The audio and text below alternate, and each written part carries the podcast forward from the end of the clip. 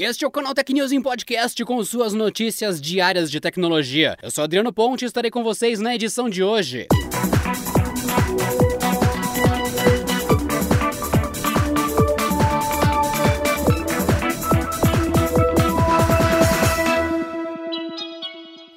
Pesquisadores observaram com sucesso alterações nos padrões de escrita com auxílio de inteligência artificial, desenvolvida por cientistas da IBM. Isso pode permitir a identificação de indícios de Alzheimer nos pacientes. A taxa de acerto do estudo foi de 75% na previsão de casos da doença. Para o estudo sobre o Alzheimer, os pesquisadores analisaram um grupo de 80 pessoas, composto tanto por homens quanto por mulheres, todos com 80 anos. No início da pesquisa, metade deles desenvolveu o Alzheimer.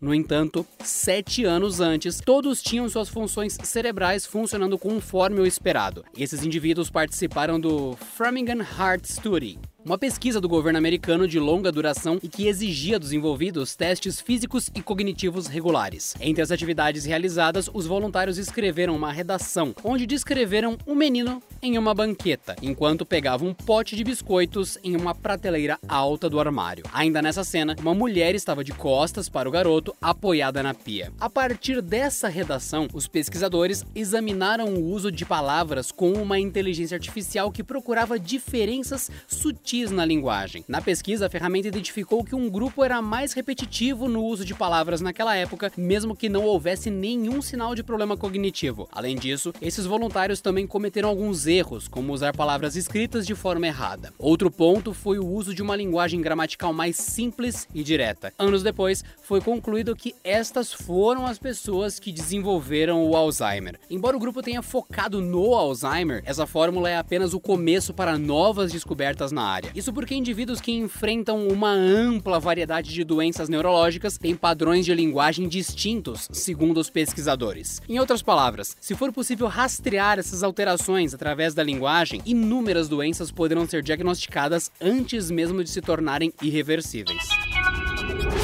Em uma atualização lançada discretamente, o Google Maps recebeu a visualização do Street View em tela dividida.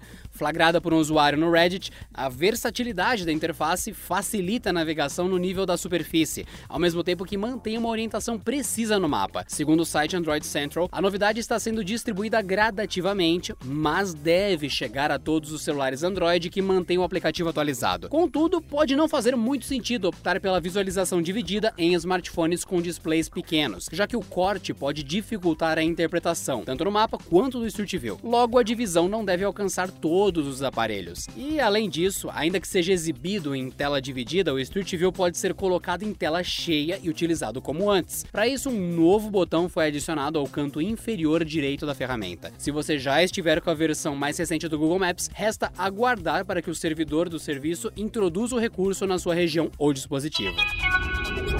Ao que tudo indica, o Stadia, a plataforma de streaming de jogos do Google, não vai mesmo decolar como esperávamos. Isso obrigou o Google a mudar a rota da sua plataforma, com duas mudanças de grande escala. A primeira é o fechamento de dois estúdios de jogos para o Stadia, localizados em Montreal e Los Angeles. E o projeto todo parou logo no começo, já que nenhuma das duas unidades havia lançado um game. E nesse processo houve a saída de Jade Raymond, veterano produtor de games que ajudou a construir clássicos como Assassin's Creed para a Ubisoft, além de projetos na Electronic Arts. Ele assumiria a posição de líder na criação de jogos, mas de acordo com o Google, decidiu deixar a empresa para buscar outras oportunidades. O encerramento das atividades impacta ainda 150 funcionários que, segundo o anúncio oficial do Google em seu blog, assumirão novas funções nos próximos meses. A segunda mudança atinge a tecnologia que envolve o Stadia, como ela apresentou bom desempenho em jogos como Assassin's Creed, Destiny 2 e até o ultra bugado Cyberpunk 2077, o Google resolveu terceirizá-la. Ou seja, a empresa vai oferecer a tecnologia às publishers de jogos, abrindo a possibilidade do Stadia se tornar uma plataforma de streaming para outras empresas de games. Ainda segundo a companhia, Phil Harrison, chefe de operações da divisão Stadia, será o responsável em buscar novas parcerias com esses publishers. De qualquer forma, o Google continua a oferecer o Stadia para os usuários, incluindo o Stadia Pro.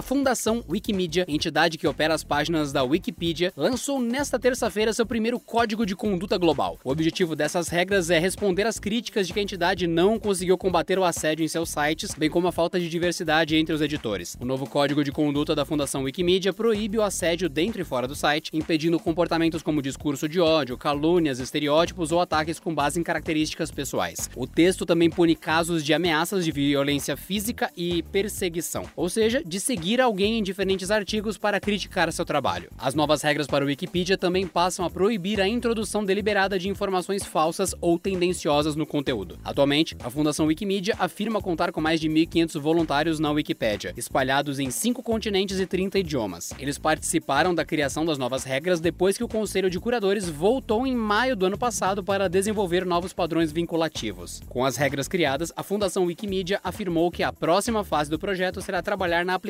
e na fiscalização das regras. A entidade afirmou que haveria treinamento para as comunidades e grupos de trabalho interessados de usuários. A Apple Studios comprou o filme Coda por 25 milhões de dólares, um valor recorde para obras compradas em festivais. E agora, a marca anunciou outra marca histórica a ser comemorada: o lançamento de Palmer no Apple TV Plus, que marcou um recorde de audiência para a jovem plataforma de streaming. A Apple não divulgou detalhes nem números, mas expôs que Palmer foi o terceiro maior lançamento e o segundo maior filme do Apple TV Plus até o momento. O longa acompanha Ed Palmer, interpretado por Justin Timberlake, um homem que tenta reconstruir sua vida após 12 anos de prisão. Ao voltar para casa, ele cria uma inesperada relação com Sam, um rapaz marginalizado que vem de uma família problemática. Enquanto isso, o passado de Ed ameaça sua nova vida. O Deadline também aponta que a companhia parece estar construindo seu caminho até grandes premiações, como o Oscar. Em 2020, ela já estreou a aguardada e elogiada animação Wolfmakers, o documentário Boys State, a comédia dramática On the Rocks, de Sofia Coppola, e estrelada por Bill Murray e Rashida Jones, além do comentado Greyhound, de Tom Hanks. A plataforma ainda pode entrar na corrida pelas estatuetas com Cherry, de Joe e Anthony Russo, e estrelado por Tom Holland. E ainda com o documentário de Billie Eilish, The World's a Little Blurry, de R.J. Cutler. E essa edição do canal Tech News em Podcast fica por aqui. Nos falamos amanhã com mais notícias de tecnologia. Até lá! Este episódio contou com o roteiro de Rui Maciel e edição de Samuel Oliveira.